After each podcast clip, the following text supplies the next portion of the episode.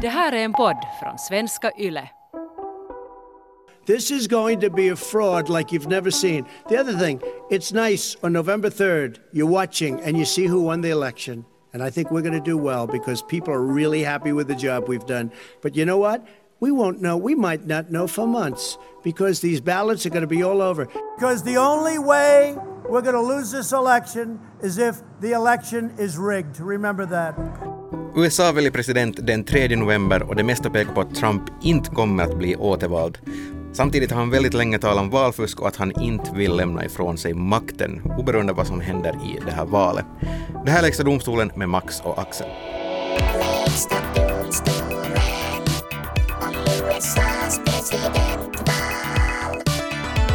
Hej Axel! Hej Max. Du har förberett en lista för oss idag. Du har grävt fram några sätt på hur Donald Trump, USAs president, kan utnyttja systemet för att kunna behålla den här makten som han inte vill ge upp. Ja, det stämmer. Men före vi börjar lista smaskiga listor Mm. så finns det en hel del man behöver begripa förrän man kan begripa listan.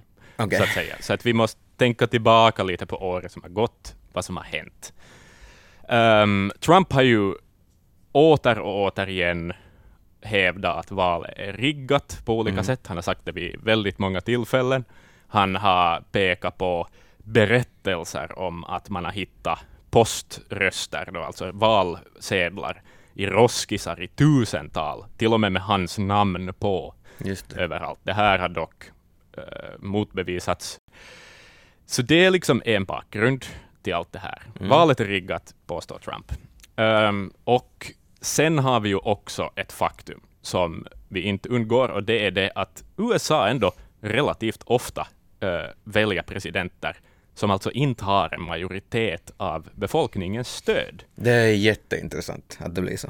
Det är konstigt och det bygger på USAs valsystem, vilket vi också kommer in på. Men det har alltså hänt fem gånger i historien. Tre gånger under 1800-talet och två gånger på 2000-talet. Eh, Då hade vi George W. Bush mot Al Gore i tiderna och eh, då Trump mot eh, Clinton eh, här senast. Hur är, det, hur är det alltså möjligt att det kan bli så här? Den som har flest röster, totala antal röster, förlorar presidentvalet. Mm. Nå, grejen är den att i USA så är det alltså inte enskilda röster som avgör ett val, utan Ja. rösterna blir representerade av någonting som kallas elektorer. Mm. Elektorer. Precis. Inte för att förvirras med de där dementorerna i Harry Potter. Nej, nej. De här är andra. Eller? Kanske Eh, lite liknande ändå. De suger själen ur folk. Eh, på olika sätt kanske. Ja. Va, okej, Varje delstat har alltså ett visst antal elektorer baserat på delstatens befolkningsmängd. Så stor delstat, många elektorer. Yes, exakt. Kalifornien till exempel, där bor det mest folk. De har 55 elektorer. Wyoming, där det ungefär inte bor någon, har tre elektorer. Oj nej, Så att stackars. Stackars Wyoming. Ehm, totalt finns det 538 elektorer. Mm. Så en presidentkandidat behöver då alltså 270 eller fler för att vinna ett val. Okej, jag har ju alltid undrat på det här. Jag har sett att Hillary Clinton vann med typ 3 miljoner röster. Eh, hade alltså 3 miljoner fler röster än, än Donald Trump uh, sist och slutligen. Men det räckte inte till. Hur, jag har alltid funderat, hur stor måste den här marginalen vara? För jag har aldrig förstått egentligen. Det har varit liksom, det har gone too far. Jag har varit too afraid to ask at this point. Att Jo, jo, allt handlar om elektorer, inte totala r- mängden röster alltså. Nej, precis. Och jag har också varit på något vis sådär, nu ska jag vara vuxen och förstå det här och Exakt. inte iddats på något vis fråga de dumma frågorna och på något vis få det här förklarat för mig själv. F- Och det är också delvis för att det här, i, i, i min egen humble opinion, så är det här liksom så konstigt det här systemet så att jag inte ens riktigt har kunnat förstå att det är sant. Ja, Så att, okej, vi, vi tar ett exempel. Jag bor i Wyoming mitt i allt. Jag är en amerikansk medborgare. Säg att jag röstar på Biden i valet. Det gör typ hälften av Wyoming. 49 procent av dem gör det i det här exemplet. Det är ändå en minoritet. Men USA har alltså, förutom i två delstater, men alltså i, i resten, i nästan alla delstater, så bygger det på en winner takes it all-princip. Så att trots att nästan hälften av Wyomingborna har röstat på Biden, Mm. så kommer Trump att få alla elektorsröster. Just det, det låter inte schysst på något vis. Nej, man kan tycka det. Och det, som med mycket i amerikansk politik, så bygger det på hur det var för jätte, jättelänge sedan. Då Mm. man skrev grundlagen någon gång på 1700-talet. Det bodde ganska lite folk i USA, så då var det någorlunda rättvist. Just Men man kan argumentera för om det är det idag. Med det här i bagaget, så det, det är också varför man talar om swing states, som vi hör så ofta. Ehm, om vi då tar Kalifornien, eller New York som exempel. Man, det är en brokig befolkning. eh, Är det liksom- de två staterna som är de här? Nej, de är inte swing states. De är tvärt emot. De är motsatsen till swing states. Man vet mer eller mindre att de alltid kommer att ge sina elektorsröster till demokrater. För Mm. att det, befolkningen ser ut så. Det är liksom det är såna, eh, mycket svarta till exempel och liksom blandat så att det blir så att majoriteten kommer att rösta på Demokraterna. Det är mer eller mindre skrivet i sten. Just det. Men, Så därför bryr man inte sig om, så mycket om dem. Nej, exakt. Även om de förstås har mycket att säga till om i ett val. Men Ja. sen har vi, det kan vara liksom o, annars nästan obetydliga delstater i USA som ingen riktigt bryr sig om. Där befolkningen är osäker. Ja. Man kan inte säga vem de kommer vems sida de kommer att stå på. Så att, men med tanke på det här elektorsystemet och hur mycket som redan är så att säga skrivet i sten, så blir de här små delstaterna kan bli jätteintressanta. eh, för att där kan du påverka eh, liksom väljarna. Mm. Så gör man ett bra kampanjarbete och får en liten, liten, liten majoritet på sin sida av någon av de här swing statesen, så vinner man alltså alla elektorsröster. Och i slutändan kan de få elektorsrösterna avgöra hela valet, om det är ett jämnt val. Mm. Så det här måste vi komma ihåg då vi försöker förstå hur Trump kan utnyttja systemet för sin egen vinning på något vis. Och det är det han gör väldigt ofta. Han satsar på de här, eller det gör ju förstås alla kandidater att man satsar på swing statesen för att de är swing states. Men, men jag måste säga att Trump är nog ändå ganska skicklig just det här med att utnyttja systemet för han, han har ju ett finger överallt. Han spelar lite i, i varje, jag vet inte hur jag ska förklara det. Men, alltså, Trump har liksom nailat det här med, med rasism och, och klasshat, han har nailat det. Ja.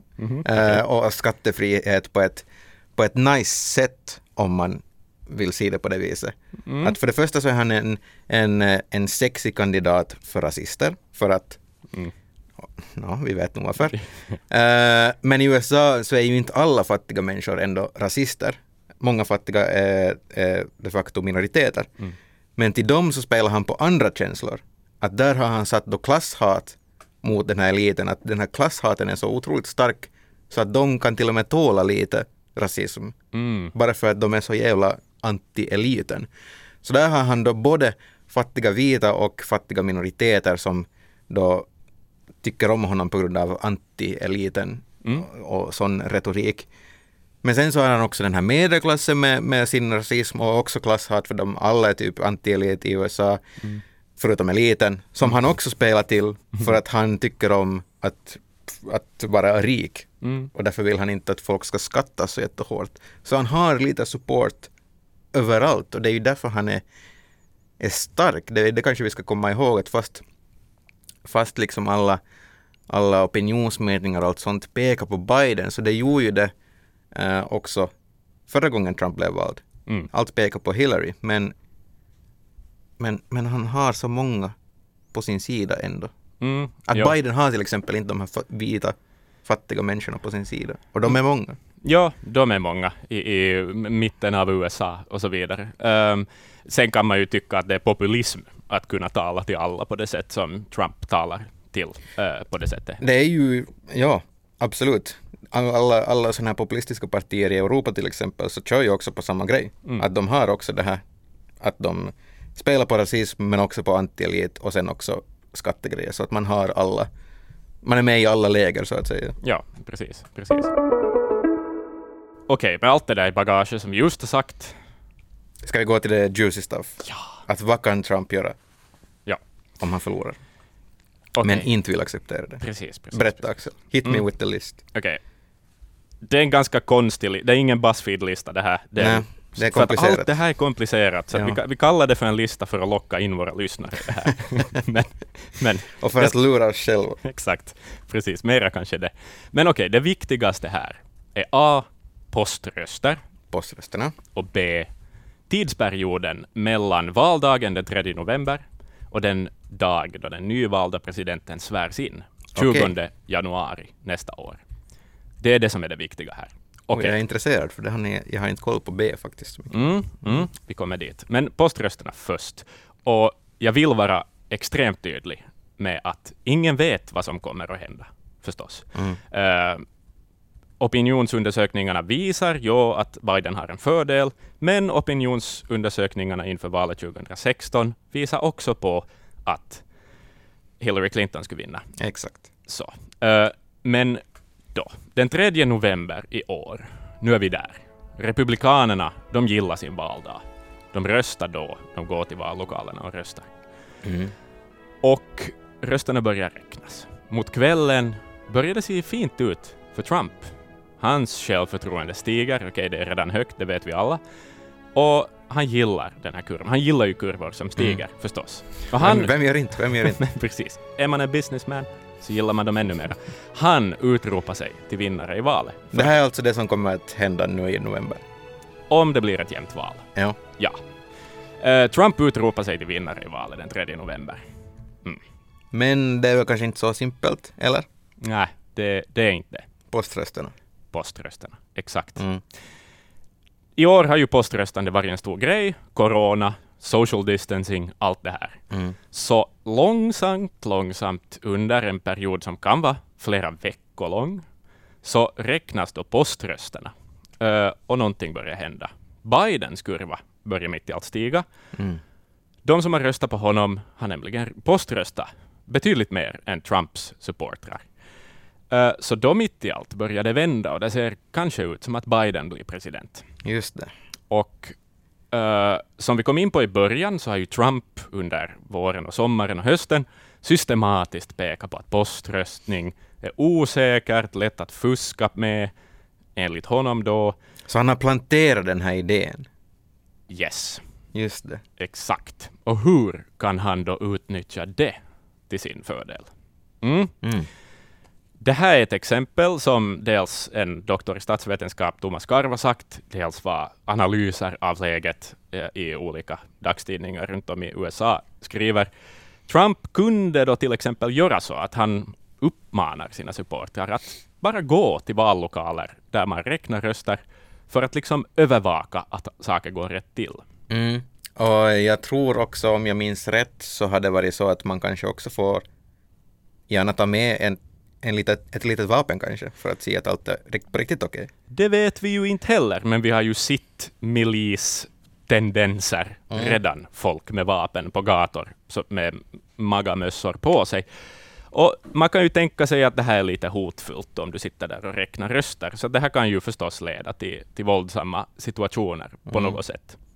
Och om det på något vis blir någon sorts upplopp på någon plats där man räknar röster, så har Trump alltså ännu makten. Han är ju tekniskt sett ännu president, Ja. för ingen ny har svurits in. Nej. Han har makten över till exempel nationalgarde och han kan via någonting som heter en Insurrection Act, så kan han skicka in federala makter för att på något vis ta kontroll över de här valstationerna på grund av Okej, våld okej, och på okej. grund av att det finns en utbredd misstanke om valfusk. Det börjar lukta lite diktator här. Om det här skulle hända, det här är ju, vi, vi spekulerar ju förstås, men liksom. Ja, vi spekulerar. Uh, del, ja, jag håller med. Liksom, vä- potentiellt sett väpnade människor som övervakar ett val till fördel för en kandidat eh, låter inte jättedemokratiskt i mina öron åtminstone. Det gör inte det, men sen, samtidigt måste vi komma ihåg att Trump är en liten, en liten pojke egentligen. Och jag förstår honom. För först kommer det att se ut som att han har vunnit överlägset. Mm. Och det kommer ju vara en ljuv vinst för honom. Mm.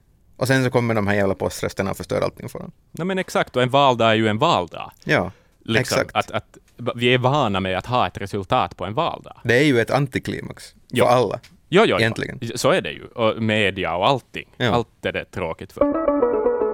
Vi behöver gå djupare, vi går djupare, Okej. för att det här har ungefär hänt förr. Det här med, med att man tar kontroll över valstationen? Ja, exakt. Ah, ja. Inte på det här sättet som jag kanske just har beskrivit, men lite ditåt. 2000, året 2000, valet var mellan republikanen George W. Bush och demokraten Al Gore. Mm. Då var en av swing statesen Florida. Valet avgjordes i Florida och det var ett otroligt jämnt val, alltså historiskt sett ett av de jämnaste valen i USA. Så jämnt att Al Gore ville att Floridas röster skulle kontrollräknas, för att det skilde, alltså, det skilde på några hundra röster. Ah, ja, det är inte mycket det. Nej. Vad gör republikanerna då? Nå, de vill ju kanske inte att de här ska kontrollräknas Nej. om det är så att de blir av med sin vinst. Just det. Nåjo, Mm. vad händer då? Ett gäng kostymklädda män klampar in i en vallokal och kräver att rösträknande ska avbrytas. Mm. De påstod att den här kontrollräkningen stred mot konstitutionen och allt möjligt sånt här. Ja, okej. Och det här ledde till att allt det här avgjordes i högsta domstolen och man bestämde att det första resultatet skulle gälla. Va? Men, ja, Bush fick alltså alla elektorsröster från Florida, han blev president och, fun fact, de här männen i kostym, de var repu- äh, republikaner och de fick sen jobb i Vita huset. Vänta, vänta, vänta, vänta, vänta. Så man gjorde den här, gjordes den här kontrollräkningen någonsin? Mm, den gjordes aldrig klar och det tog väldigt länge före Oh till och med Al God. Gore erkände att han var besegrad. Alltså det tog till mitten av december före Al Gore offentligt gick ut med och sa att okej, jag besegrades på något vis. Kanske för att Jesus. rädda sitt eget rykte, jag vet inte. Men, men liksom, det här är ju också ett bevis på hur mycket som kan hända på någonting som händer på en enda plats, som kan påverka hela valet. Och om Trump liksom på något vis kan peka på oegentligheter, så kan han utnyttja det. Jag, jag börjar mer och mer tänka på hur skit system det här är. Mm.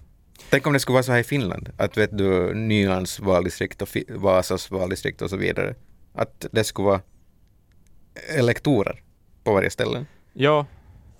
Ja, ja, det är ju en gammal demokrati i USA och, det, och, och man gillar ju sina traditioner i USA. Man gör och det, sin ja. constitution. ja. Så att det där, eh, nåja, det, det var det. Det, det var det. Eh, Det är ju en, eh, nu en majoritet av demokratier i världen som inte har det här systemet, om vi säger så. Jag såg på den sista debatten eh, mellan Biden och Trump då. Och, och Trump börjar så som han alltid börjar.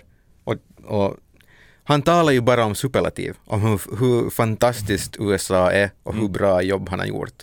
Det är ju allt, allt han gör. Mm. Så jag menar just det här med, med att du säger att han, han vill peka på oegentligheter Mm. och utnyttja just det här systemet. Så han, han gör ju det. Men det gör ju i och för sig alla andra också. Måste Mm. man komma ihåg det. Mm. Det är inte bara han som gör det. Och det är ju det att han är okonventionell. Mm. Alltså, han är inte en klassisk politiker. Eh, så i USA funderar de smartaste hjärnorna, de bästa analytikerna, statsvetenska, äh, statsvetare, nu låter jag lite själv som Trump där jag säger bästa och bästa och bästa. Men, men det där, ehm, det är alltså inte det här med kontrollräkning som man räknar in i de här spelteorierna, eller vad vi nu ska kalla det, där man funderar på hur saker kan gå. Det handlar alltså mer om att Trump förs- kan försöka totalt ogiltigförklara röster. Och det har han liksom gjort då via att konstant sprida misstankar om valfusk. Mm. Och det här för oss vidare då i den här berättelsen, nästa steg. Just det, så nu är det inte bara poströster utan överlag. Mm, man, Eller? kan, man kan... Nu, nu, nu börjar vi liksom tänka att okej, eh, berättelsen har kommit så långt så att Trump vill ogiltigförklara hela valet, Okej. mer eller mindre. Okej, vad gör man då om, om valresultatet ogiltigförklaras? Vad är nästa steg? Vad händer i berättelsen? Om en delstat alltså inte kan peka på att en kandidat har fått fler röster än den andra, en swing state till exempel, Mm. då kan alltså delstatskongressen, alltså de politiker som befolkningen har valt för att styra den här delstaten, de kan bestämma vilken kandidat som ska få elektorsrösterna. Om en delstat då har en republikanskt styrd delstatskongress och en republikansk guvernör, Mm. så har de makten att helt enkelt bestämma att den delstaten väljer Trump. Elektorsrösterna går till Trump. Men det är alltså bara om man misstänker valfusk. Då är det liksom de som har makten.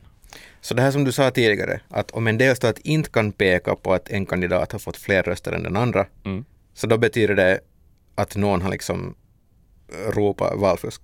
Typ. Eller, eller när, när kan det hända att de inte kan peka ut? Nu alltså om man inte kan komma överens, om, om, det, om, det, Men det är ju om, röster. det, om det är råd om en det. röstning har avbrutits, om det liksom är allmänt kaostillstånd Just på det. något vis, så, så då, då, då sätter man över ansvaret på delstatskongressen och Okej. guvernören. Mm. Uh, för att, här återigen, i den amerikanska grundlagen, den är gammal, det står inte uttryckligen att en delstat måste följa folkets vilja. Nej, okej. Uh, Just det. vi behöver inte gå in på varför, Jaha. lita på mig bara. Okej, Okej, men då tänker ju alla som har lyssnat riktigt noga på vad jag har sagt för typ någon minut sedan, det här.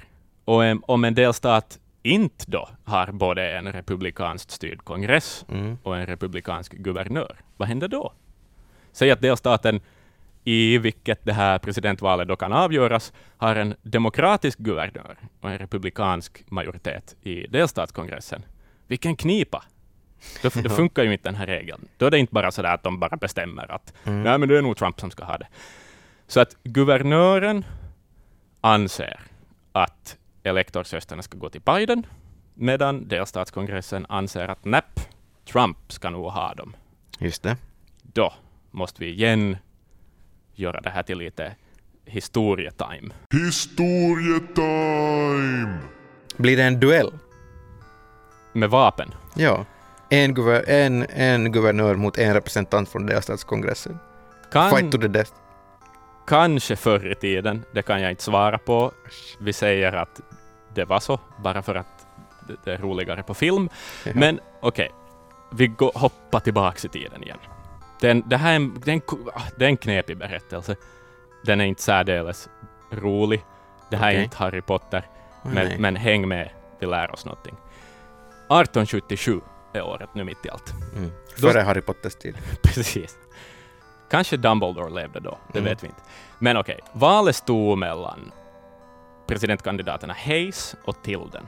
Mm. Men fy, i det del, eh, presidentvalet så lämnade fyra delstater in dubbla bud. De hävdade alltså att elektorsrösterna skulle gå till både Hayes och Tilden, Jaha, okej. because of det jag just förklarade. Ja, Det blev en precis, sån situation. Ja, exakt. Ja. Och den gången så gick det till så att, att den här demokraten Tilden då, eh, han, han bara erkände sig besegrad och det här valet kunde fortsätta utan några värre konflikter. Tänk att man var så Ja. sån på den tiden. Exakt, man var inte så hända tävlingsinriktad. Det skulle Nej, inte hända precis. nu för tiden kan man säga. Lite mera gentlemannastil kanske Ja. man skulle kunna kalla det. Okej, så för att vi alla ska hänga med. En snabb recap, Axel. Mm. Var är vi nu? Vi har gått igenom hypotetiska scenarion efter hypotetiska scenarion. Mm. Det kan, det kan vara poströstningsfusk. Mm. Det kan vara att någon ropar på riktigt valfusk för att jag menar, någon kan stå utanför vallokaler och folk kanske inte då, det kan tolkas som att folk inte vågar gå och rösta Mm. för att folk med vapen står utan, utanför och, och så att säga vaktar Mm. den lokalen. Uh, vad annat har vi gått igenom? Vi har gått igenom exempel där sådana här saker har hänt tidigare. Alltså vi kan, vi kan se det lite som, eh, vad talar man om i, i eh, domstolar, alltså sån preju, prejudikat kanske, alltså Mm. eh, att, att jämföra med vad som har hänt i historien och kom, om de exemplen är relevanta idag. Tillbaks till vår samtid, vår nutid, det vi lever i nu då. Vad, vad, vad händer om en liknande sak händer nu? Ja, Vad händer om amerikanerna den 20 januari, då den nya presidenten, nyvalda presidenten ska sväras in, har två kandidater som egentligen båda har helt legitima anledningar och rättigheter att vara presidenter? Då är det den federala kongressen, alltså USAs riksdag, som bestämmer vilket bud som gäller. okej. Och det här händer då den 6 januari. För att då kommer det också att vara en ny federal kongress som inleder sin eh, period vid makten. Och man vet inte ännu om det kommer vara en eh, demokratisk eller republikansk styrd kongress då, antar jag. Nej, Nej. det vet man väl inte. Så, 6 januari är här, det är en ny kongress som, som, som uh, inleder sin period och vi har då möjligtvis två presidentkandidater som båda skulle kunna bli president. Då, då är ju problemet det att USA har, så där som England har till exempel, de har ett överhus och ett underhus. De har två kammare i sin kongress. De har senaten och de har representanthuset. Och de kamrarna kan ha olika partier som har majoritet. Jo, Så att ge ännu mera saker att hålla det är, reda på. jo, jo, det är mycket. Mm. Ja. Så om då kongressen, alltså hela kongressen, de här som är samlingsbegreppet för dessa båda, Mm. inte kan komma överens om vem som ska vara president, ja, då blir mitt i allt en kvinna president i USA. Okej. En random kvinna. Nej, inte en random kvinna. Nancy Pelosi, äh, alltså representanthusets talman, hon blir president, för så säger lagen. Så säger, det är liksom, hon är näst i rang.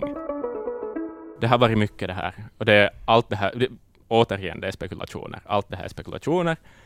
Men det är ju ändå ett faktum att, att situationen som vi befinner oss i har fört in experterna på sådana här möjligheter som de säkert aldrig någonsin skulle behöva överväga annars. Mm. Men det är just det här att det finns så jävla massa dagar mellan den 3 november, då valet är, Mm. och den 20 januari, då presidenten ska sväras in. Det är 79 dagar. Då väldigt mycket saker kan hända. Jo, faktiskt. Och väldigt mycket kommer att möjligtvis avgöras då.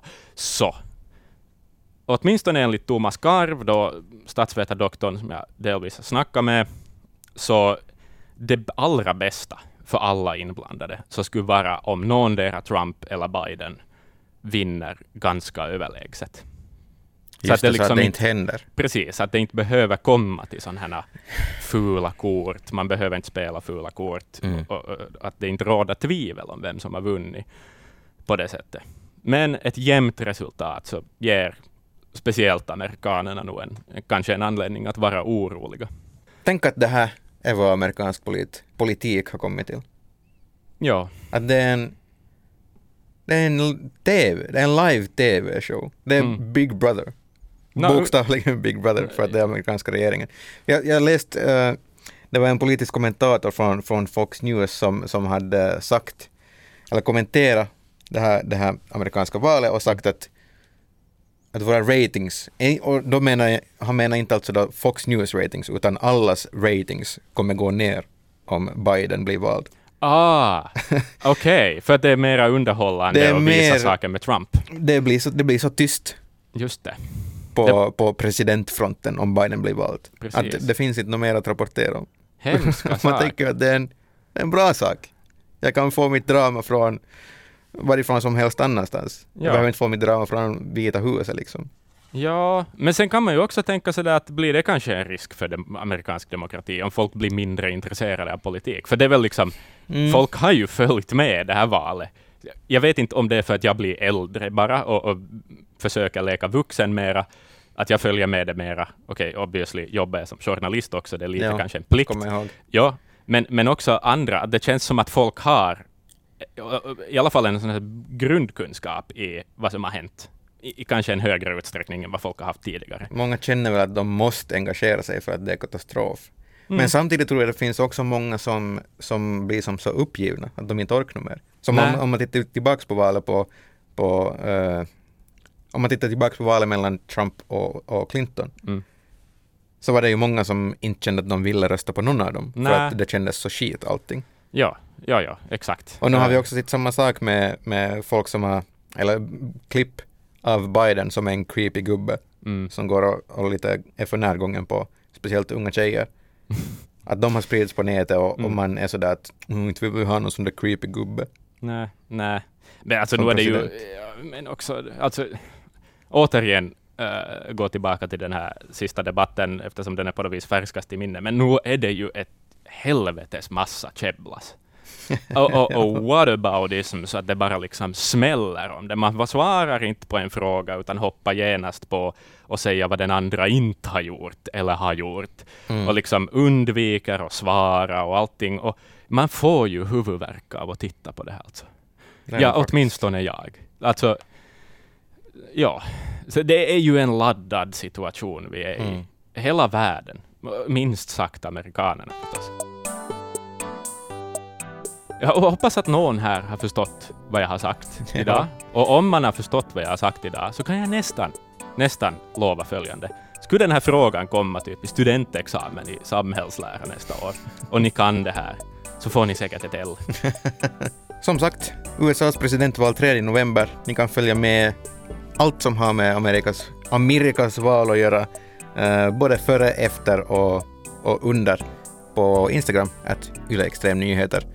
Om det är någonting som du undrar kring den här podden, om du vill ringa till Axel och få ditt L på din studentskrivning, så är det bara att skicka in på, på mail till exempel, förnamn.efternamn.yle.fi eller på WhatsApp får man också skicka in 044 421 4564. Ha det gött! Ha det så jättefint alla.